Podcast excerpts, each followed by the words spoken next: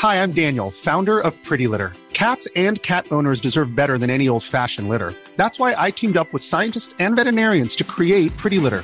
Its innovative crystal formula has superior odor control and weighs up to 80% less than clay litter. Pretty Litter even monitors health by changing colors to help detect early signs of potential illness. It's the world's smartest kitty litter.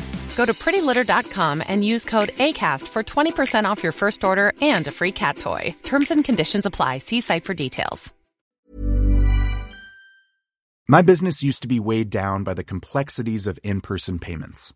Then, Stripe Tap to Pay on iPhone came along and changed everything. With Stripe, I streamlined my payment process effortlessly. No more juggling different methods. Just a simple tap on my iPhone, and transactions are complete. What's truly remarkable is how Stripe caters to all my customers' preferences. Whether they're using cards, Apple Pay, or other digital wallets, Stripe ensures a smooth checkout experience every time. Setting up Stripe was a breeze, taking just minutes to get up and running. From local markets to global retailers, Stripe helped me expand my reach and grow my business with ease. To learn how Tap to Pay on iPhone and Stripe can help grow your revenue and reach, visit stripe.com slash tap iPhone. This 10th year of Daily Tech News Show is made possible by you, the listener. Thanks to all of you, including Carmine Bailey, Vince Power, Rodrigo Smith Zapata, and new patrons Robert and John. On this episode of DTNS, you may have to make an appointment to sit for a fitting if you want an Apple Vision Pro and get pampered while you get one. We mark the end of the blockchain craze, but probably not the end of blockchain. And is a thumbs up emoji a binding contract? Sometimes it is cowboy hat. This is the Daily Tech News for Friday, July 7th, 2023 in Los Angeles. I'm Tom Merritt. And suggested by George, I am uh, from Studio Otis today, and I'm Sarah Lane. And from Columbus, Ohio, I'm Robb Dunewood. And I'm the show's producer, Roger Chang. Oh, my friends, I cannot think of a better way to spend a Friday than hanging out, talking tech with you, especially that emoji lost case. That is going to be a good time. Let's start with the quick hits. So, Instagram's Twitter like microblog threads has proved to be very popular. Forget, however, tens of millions Meta claims to have downloaded it. Just look at anecdotal evidence. For example, still at the top of Techmeme, more than a day after launch, which, you know, means it's a story that's getting a lot of traction. Also dominating even our own DTNS subreddits posts. And how about this one? Bloomberg has a story about how many European users are using threads despite it not being launched in the EU, including companies like French lawmaker Francois Ruffin and German football club RB Leipzig. And you can't deny this one because Threads is the number five most popular app in the Chinese Apple App Store, where the Apple, where the app rather is blocked from use. So, you know, people can get around it, but just goes to show people at least want to give it a whirl. One last note even with the undeniable mind share that Threads has, at least for now, Twitter alternative Bluesky also passed a big milestone 1 million downloads according to data.ai. Yeah. Uh, for you to want to get around the Chinese Great Firewall uh, means that that is that is one app you really have to have. That, that's amazing. Google's Pixel line of phones is often seen as uh, the trust fund baby of phones. It survives at the largesse of its parent company, but the scion of Google is standing on its own these days. Counterpoint Research estimates that Google Pixel shipments rose 67% on the year worldwide in Q1, and that is a time when most of the smartphone market shrank. So it's not just rising, but it's bucking the trend. Uh, its biggest growth came in Japan, which made up 34% of Pixel's worldwide shipments. 34% of the Pixels shipped in Q1 were shipped to somebody in Japan. Pixel is the number two smartphone in Japan right now behind the iPhone and in front of Japanese companies Sony and Sharp. The Pixel 7a saw the biggest boost as carrier Docomo began selling it alongside SoftBank and AU. The most recent update to Apple owned music identifying app Shazam adds the ability to identify songs that you hear in other apps, third party apps, like, I don't know, TikTok, YouTube, places where you might hear a lot of music. Users can start a song ID within the Shazam app, then switch over to another app to identify the song. If the song is ID'd, then it shows up as a notification, kind of handy. OpenAI is releasing GPT-4's API to general public availability. Uh, GPT-4 is a more capable version of the large language model than GPT 3.5. Uh, 4 is the one that is used to power the paid version of ChatGPT. Existing OpenAI G- uh, API developers, uh, existing OpenAI developers with a history of successful payments will be able to access GPT-4's API first, and the new developers will be able to get it by the end of this month. Reddit and Twitter have taken dramatic steps to combat what the companies say is unfair scraping of their data by AI companies building machine models. We're seeing the first sign that these protests are having an effect. Google's VP of Trust, Danielle Romain, said in a blog post that the company believes, quote, it's time for the web and AI communities to explore additional machine readable means for web publisher choice and control for emerging AI and research use cases, end quote. In other words, something more sophisticated than the 30 year old robot robots.txt file that sites are still indexing sites with now. Google launched a website to invite members of the web and also AI communities to start a public discussion on how to develop a new web crawling standard. Yeah, maybe it's time. Maybe it's finally time. Update old robots TXT. While sources tell Bloomberg's Mark Gurman that the retail launch for Apple's Vision Pro headset may involve in store appointments.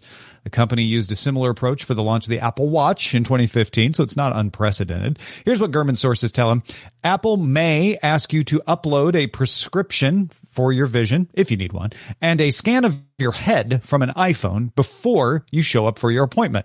During the appointment, an employee will fit the Vision Pro properly for you. White glove treatment. I don't know if they're going to wear white gloves, but that's what it sounds like. Uh, and in fact, Gurman found out that there may be a second smaller strap available uh, for people with smaller head sizes to make it fit just right. Apple stores may be stocking hundreds of thousands of lenses to make sure that they fit the proper prescription for any given appointment. And Apple may also have a special machine in the store to scan your head, in addition to being able to scan your head with a phone. This is all way more uh, involved than what we heard at WWDC, where they just showed a vision test and an ear scan for spatial audio. Uh, appointments might only be available at first in New York and LA stores, and then eventually spread to all US stores. Apple will bring it to the UK and Canada later in 2024 followed by Asia and Europe. Third party retailers won't get it until 2025 at the earliest, so it'll be an Apple Store only thing for a while. It's a lot to go through to get one, and you're already paying $3,500. If the price didn't dissuade you, Robb, will having to sit for a fitting dissuade you from this? So, two things. The first is that the price definitely has dissuaded me. But if I were to pay that price, this is the kind of experience that I would want with paying for that. So uh, I, I, think of it like uh, now I've never done this. I've never bought or seen anybody buy a Louis Vuitton bag, but I heard that this is how they treat you when you go into the Louis Vuitton store. They will make sure that that bag fits on your shoulder. Yeah, yeah, it fits. It fits wonderfully. And actually, I have bought nice watch, nice watches before, it may not be to this level, but they they do take care of you and make sure that you walk out of the store very very satisfied with the ridiculously expensive purchase that you just made. So I don't know. It sound it sounds kind of cool. It I will be experiencing. Okay, yeah. So I think you would either there are like two camps here saying like thirty five hundred dollars. So pricing almost everybody out of it, you know, developers, you know, but but as far as the general public. And then we have to do all of this. But I kind of think of it eh, the way you do, Robb. It's like, ooh, okay, well, if I'm going to buy this very expensive thing, then I'm going to go in there and Apple's going to be like, what's your eyewear prescription? You know, oh, did you upload that? Great. Okay. Let's figure out the best fit. Do you have a smaller than average head? Like, and, and just kind of like make me feel special. And then I walk out of there like, yeah, I got the best AR headset on the market. I kind of think this is genius. I mean, you know, if, if it, if it happens the way that it, it's being described. I, I have been a party to someone buying a luxury brand in a luxury brand store of bags and such. I looked at that and said, that looks like a lot of trouble to go through. Just especially if you already know what you want. Like with the Vision Pro, it's not like, oh, I'm looking at, you know, six different styles of bag. Do I want one with a chain or do I want one that's a little bigger? No, you want the Vision Pro. There's one of them. Uh, give it to me. I, I'll just take it home and and put it on myself. That's I I don't want to have to do this. Um, however, if they're going to make me do it, then they better give me some cucumber water or a wine spritzer and a real plush seat. You know, like I make it make it a whole experience, and you might sway me over. I mean, let's not forget that the whole sort of Apple Store experience that has been replicated with some success by other companies. Um, but, you know, that has been a singularly, uh, um, you know, like a easy turnkey, you know, you get what you want. You've got, uh, you know, um, you know, the, you know, all the Apple Care people hel- helping you there. It, you know, if you go in, it has become a brick and mortar experience that people still really enjoy. You know, you go, ooh, this mall has an Apple store. Okay, probably a pretty cool mall type of thing. And if we're doing if we're doing Vision Pro stuff in there, then I think then I think that uh yeah, I I don't know. I, I you know, maybe maybe I'm just excited about this. It's going to keep people talking about it because Yeah. you know they're, they're making yeah. it an experience. Um, I- I, I have had a tailor-made suit once to where I went into a really nice place and they're taking my measurements and they're bringing me the cucumber water. It's different than buying a suit off the rack. Yeah. So I think that Apple is doing that, and it's kind of brilliant from the standpoint that people who are spending this kind of money, you know, that they have it, but some folks it might be their first big purchase like this, and they're going to be treated this way, and they're going to be mortgage. talking about this all over social media. So it's just Yeah. going to keep Apple's name in the news. Zoe Zoe uh, uh, said at that price, people might want to share with a partner. Uh, will there be couples appointments where you and your significant I mean, other? I, there. I mean, a lot of people share headsets already. I mean, I can't imagine that you know Apple would expect anyone to not share something like this. Yeah, especially since it's not really supposed to be like out and about in the world. You I don't know, Family man. of five might. Once all, I you get know, my fitting data done, though, and once I have my prescription up there, they better store it securely. Put it on a blockchain or something. That Oh yeah, remember blockchain? Everybody, Hmm. we haven't talked about blockchain in a while. I'm kidding, uh, but uh, the blockchain buzz is kind of on the decline. You might say, you know, there you know, it was just a year ago that you know everybody was talking NFTs and art and blockchain and you know how you know the future of payments were going to change. Case in point, Sega's co-chief operating officer Shuji Utami Utsumi, rather, told Bloomberg that the company will withhold its biggest franchises from third party blockchain gaming efforts in order to avoid devaluing its content. He did say lesser known properties may see some blockchain based initiatives like NFT tie ins from third parties, but the company will pause its plans to develop its own blockchain gaming content as well. Utsumi also said, The action in play to earn games is boring. What's the point if games are no fun? Them's fighting words. So here's my thought on this blockchain is forever linked, pun intended, to crypto and NFTs and this and that and the other. It's it's just got bad marketing. So there may be a little bit that these games are basically trying to find a use case for blockchain. It's like it's just not there. And with all the hassle that we have to go through when we even say the word blockchain, let's just not do it. It, it could be part of that. But it, it really is just a marketing issue because, as I said, blockchain is linked to crypto, is linked to NFTs, and we have gone through a year now, pushing into 18 months, a year and a half of this stuff has just been toxic. Nobody wants to touch it. yeah, I I, I I think mean, you're some un- people want to still. well, You sure, know, I, I- but I, made a joke with somebody who kind of works in the space earlier, and they were like, "What are you talking about, Sarah?" I mean, it, it's very much like a you know a, a burgeoning market, and I was well, like, if you're in the crypto space, yeah, nobody's if, if you're in the up on it. space, yeah. yeah. yeah, if you're regular but, you know, I, people- where I was like, I, I mean, they, it was dominating, you know, news the news cycle a couple Yeah. years ago. And, If you if, if you want to no avoid an argument on the people aren't making money. if you want to avoid an argument on the internet, uh, never say never and never say always.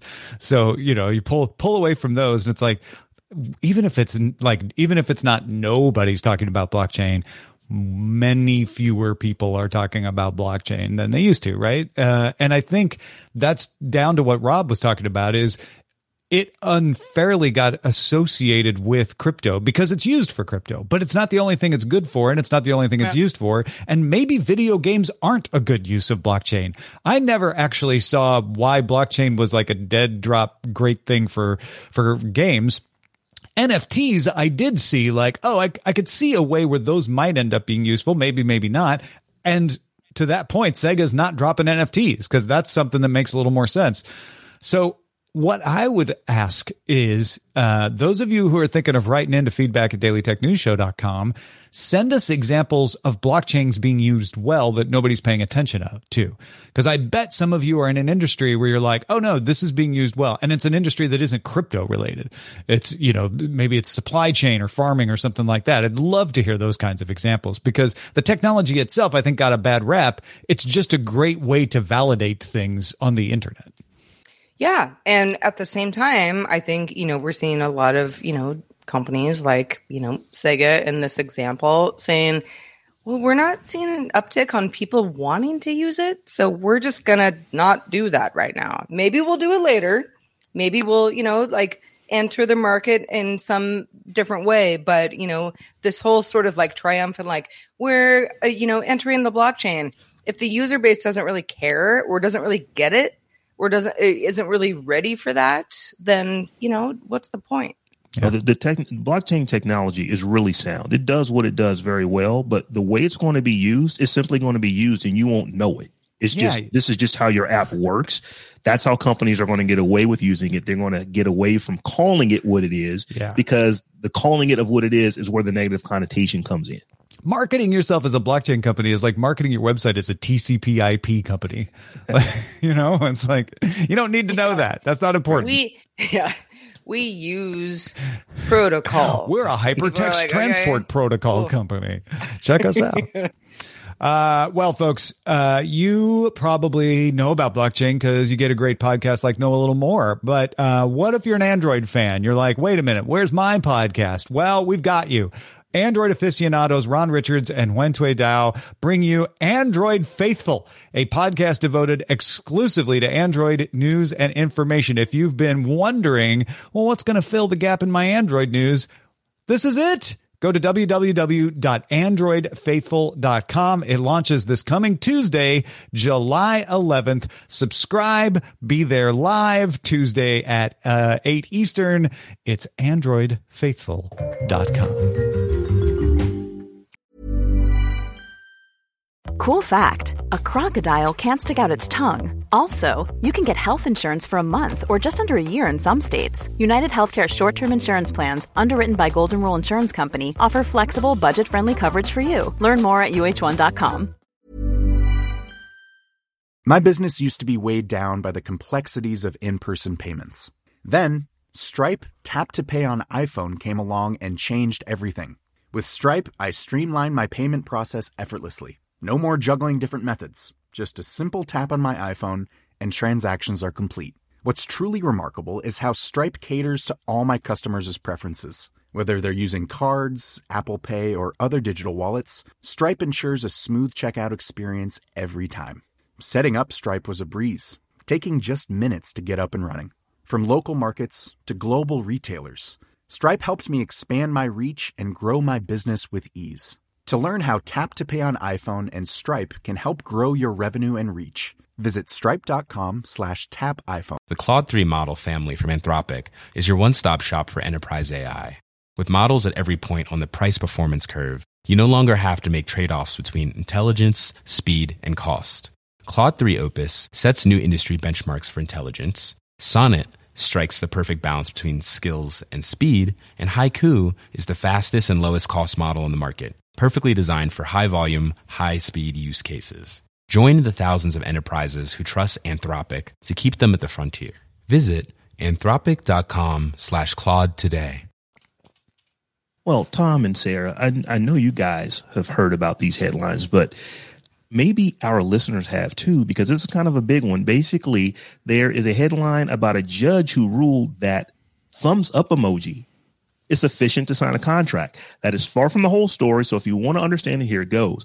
A Canadian company called Southwest Terminal regularly has contracted with Chris Achter's farming company to deliver various crops around 15 to 20 times.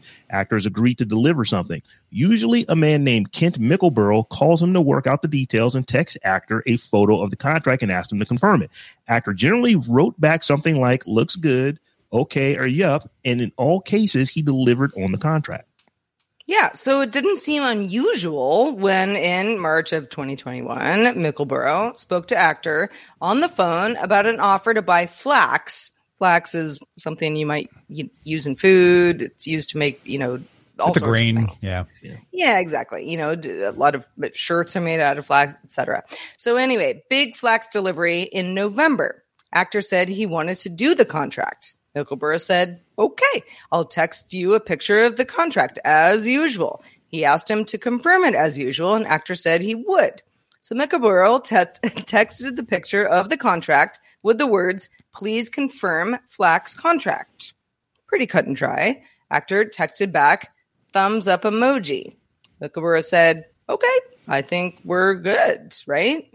However, November rolled around, and Achter did not indeed deliver that flax. So, Southwest Terminal, that Mickleborough works for, sued for breach of contract. Achter argued that the thumbs up emoji was only confirming he received the contract, not that he had agreed to anything. I didn't sign anything. Justice Timothy Keene ruled it was reasonable for Mickleborough to assume the emoji meant assent, meaning, okay, Achter was in breach of contract. You you gave it the thumbs up. So Tom, tell us why this might not be sort of out as outlandish as the story might seem. Sure. So I, I changed my mind about six times about this uh, from the moment I read the headline to reading the story to reading the actual decision today. Um, we're talking about Canadian law here, but this is going to be similar to a lot of Western law. Uh, this just happened to hap- take place in Canada. So, under Canadian law, a contract is formed when you demonstrate a meeting of the minds. A written signature on a piece of paper is the most common way of demonstrating that, but it is not the only way. I think that's a misconception. It's like, well, if you didn't sign, then it's not real. No, you can have a contract. You can have a verbal contract. There's all kinds of contracts. All you have to be able to do is demonstrate we both were displaying agreement to each other and a reasonable person would have thought we had agreed to that. It's easy to demonstrate that when you sign on a paper. It's harder if it's just recollections. But here, we nobody is disputing that he responded with a thumbs up. So it's not I didn't sign it, it's I said thumbs up, I meant something different than he thought. From the decision, the judge wrote, the question is not what the parties subjectively had in mind, right? This is not, well, when I sent the thumbs up, what I meant was, but rather whether their conduct was such that a reasonable person would conclude that they had intended to be bound. So would a, an objective observer look at a thumbs up and go, well, looks to me like he's agreeing. Maybe he didn't mean to, but it, a reasonable person would assume he had agreed. In cases like this, the court relies on a lot of different things, uh, but the most common use of a word is usually how they determine how it should have been interpreted. And the judge, in building his decision, noted that dictionary.com defines the thumbs up emoji as expressing assent, approval, or encouragement. And then when you combine that with the pattern of behavior, which was just described by Sarah and Robb, Achter usually responds with assent. They did the exact same thing they always did. Uh, talk on the phone. You want the contract? Yeah, I want the contract. Great. I'll send you a photo and you you just respond with a good. Uh, and he responded with a thumbs up emoji, which I think reasonably in this context kind of sounds like the sort of thing Achter does when he's like, yep, I'll agree to that. Uh, his behavior fit the previous pattern of assent. So, knowing all the facts of the case now, uh, knowing a little bit about the reasoning of the judge, Judge Dunewood, Your Honor, how would you have ruled? So, I had to go back like you and read the judgment. So, the thing that was the, the, the key here for me was that there was a telephone call where it was said as usual, I'm going to send you over the contract. You just respond back affirmatively. That happened with the thumbs up emoji. So I think in this case, I'm ruling with the company, not with the farmer. Um, it sounds crazy though, because I know the, the way that I think about It stuff does. is like you send me an email and says, Hey, here, here's a contract. Uh, go over it and let me know what you think. And I say for sure. Cause that's kind of how I would answer, you Right. know, an email. You know, Tom, you, you've sent me many emails. Of I, course. yeah, we're good. Yeah, bet for sure. Sounds good. That didn't Yeah. mean that I was actually, uh, you know, agreeing to what was in the Signing contract. It means that I'm dotted agreeing that you line. sent me the contract and I'm looking at it. So I, so I get that, but I think because what their normal mode of operandi was, Mhm. I'm going to call you. We're going to discuss it on the phone. You agree with me on the phone. Then I send you the contract and you just give me a verbal uh, back on the contract. I think that thumbs up is what they normally do. So I kind of agree with the judge in this case. Justice Lane, do you concur with Judge Dunewood? Yeah, more, more. I don't know. I- You know, it, this reminds me of why we have Judge Judy, right? You know, where someone says we had a verbal agreement, and the other person says "But I wasn't serious about that. If you haven't seen the show, it's all about you know uh, uh, um, binding agreements that were perhaps not very well binded uh, to begin with. This this this I don't think a thumbs up emoji means anything.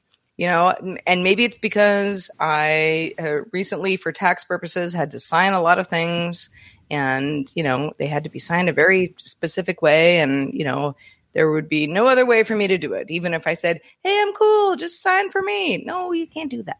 Um, so yeah, I I I think if there if if there is some decree going forward that hey, if somebody wants you to, you know, enter into a contract with them, a legally binding contract, and you give the thumbs up, then you're legally bound to that contract. Okay. Well, Uh, but uh, we're not quite there yet. I think that's an important point because maybe you are, maybe you aren't. Remember, the judge isn't making a law. Uh, a lot of the reporting on this Yeah. has been ha- has been as if the judge said, and from now on, a thumbs up is legally binding. Right. It's not what he said. One case. What he said was, in this case, we are we don't have a clear contract that's signed, so we have to decide would a reasonable person think there is a contract there and which way should I go with this? And well, and in especially the given their history, In the this history context- doing business together. there was. And the judge said, look, I know if I rule this way that we're going to get a lot of frivolous lawsuits around emojis and people trying to use emojis and trying to, you know, et cetera. But the judge wrote, this court cannot nor should it attempt to stem the tide of technology and common usage. This appears to be the new reality in Canadian society and the courts will have to be ready to meet the new challenges that may arise from the use of emojis and the like. So he's saying, look, I'm not going to not rule on the emoji because people are going to keep using emojis. It's going to come up. So you just have to deal with it. And then Nainu in our chat room wrote, what bothers me here is that the emoji meanings change over time. Lots of trouble to be had sending the wrong emoji to the wrong person. Setting a precedent based off of generational understanding is perilous. But again, the judge isn't saying emojis now mean this. The judge is saying we're going to have to interpret emojis to mean something.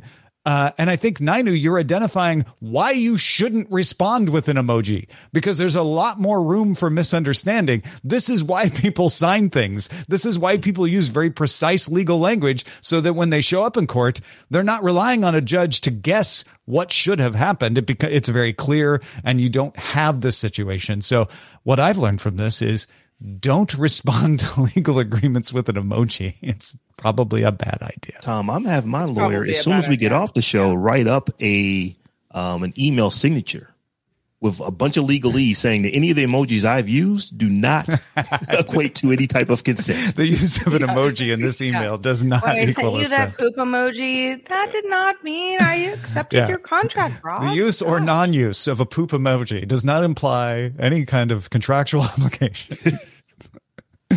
oh man, no, I love this. Uh, uh, send, send us your takes on this because this is this is a great court case. I, I love this a lot.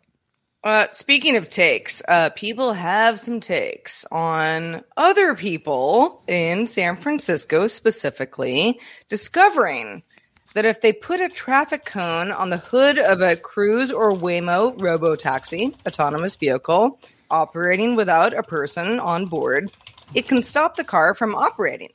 Now, a lot of videos on the internet have, you know, gotten some traction showing this form of protest, which it is, um, against the autonomous vehicles. Some people claiming they're overly malfunctioning, they're making traffic worse. San Francisco, like many cities, uh, has a lot of traffic problems. It's also always in some state of construction. So if you want to find a traffic cone laying around, it's not really that hard to do.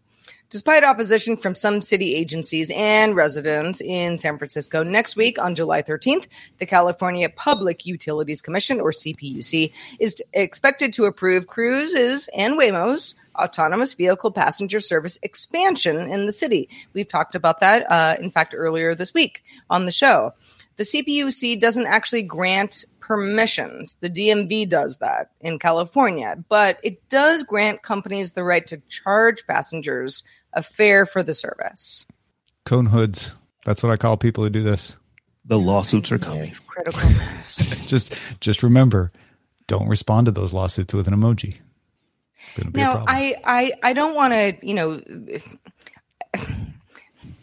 my first reaction is like, don't do that. You're only making things worse. But I understand that if you have an issue with autonomous vehicles, maybe you have experienced or at least observed an autonomous vehicle doing something weird and say, you know what, we're not ready for this yet. We don't want the, you know, the expansion to happen. I kind of get that. Um, I'm not sure that, you know, chaos is the right way to get what you want, but, you know, stranger things have happened. ATL Brit wonders if it's taxi drivers doing it. Yes, somebody's going to get sued. Remember, these cars have cameras everywhere. They see you coming. So at some point, company's going to sue if they can figure out who did it. They're, they're going to sue that person. And I don't see why they wouldn't win. This is really no different than I don't like buses traveling up and down the street. I'm going to go let air out of the tire so it can't. Yeah, you can't do that. All right, let's check out the mailbag. All right. The amateur traveler himself, Chris Christensen, uh, who gave us a really good tip on yesterday's show, was also writing in to echo Justin Robert Young's sentiment on Thursday's show about Meta's new Twitter competitor threads, saying, I'm one of those people who tried out threads. I don't think I'll be using it a lot in the near term. The way I use Twitter is I have thousands of people I follow, and then an even more curated list of maybe 200 people who have an A list. And when I go to Twitter, I just look at that list. So for me, the mainstream that included, he's talking about threads at this point, what Zuckerberg had to say, what this politician or that person had to say, wasn't at all what I was looking for. Robb, what's your take on threads? So I don't disagree with Chris on this. Um, I it, it is not a Twitter replacement at this point. There's, you know, you can't really search in it. There's no list. You, you, you, don't even have your own feed of who you follow. There's a lot of things that Meta is going to have to add to this application. But mm-hmm. here's the thing. It doesn't have to compete with the, with Twitter. Twitter, I've said this many times before. It's it's already achieved critical mass. There's no other app that can come in and knock Twitter off the only way that Twitter is going to get knocked off is if they knock themselves off. Now, you can argue that they're doing that very effectively right now. Um, but isn't I don't think that this app is going to somehow displace the hundreds of millions of people who log into Twitter every week and love it. So, yeah, th- I understand the point because this does not replace Twitter.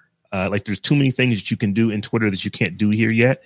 But I'm just impressed by the fact that it's probably going to be over 100 million users by next week. Yeah. Uh, that, all that I will, just simply amazing to me. All I will add to the debate is every time a Twitter competitor has come along, even before Elon Musk owned the company, everyone said about Twitter or Facebook, uh, yeah, it's a great app. It might even be superior to Twitter, but it just doesn't have the users. And what people want is to be where all their all their friends are. Well, Threads figured that part out. So if that was always the most important thing for a competitor, Threads figured it out. Threads got it. So that it's a different conversation than I think it has been with everything else.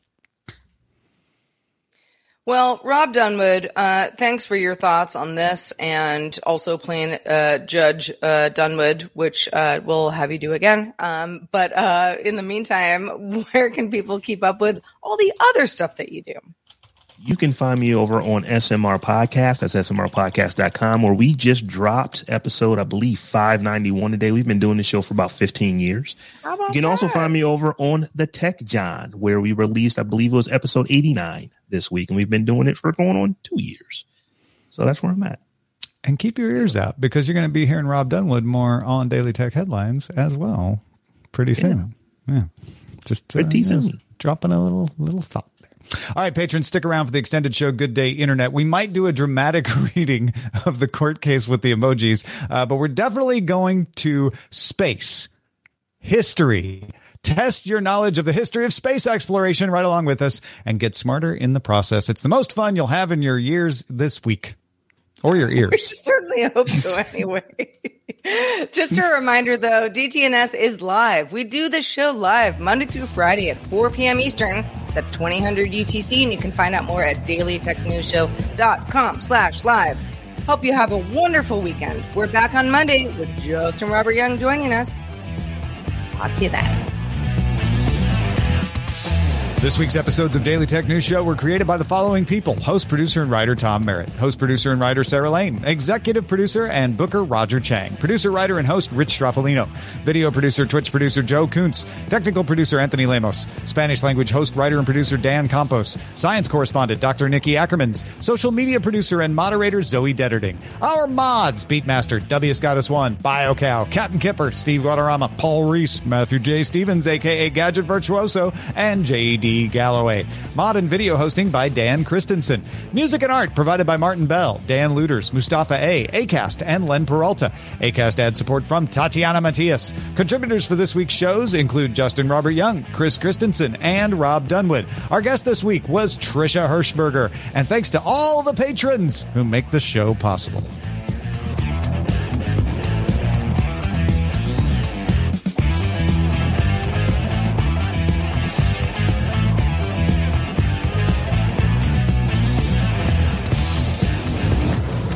Show is part of the Frog Pants Network.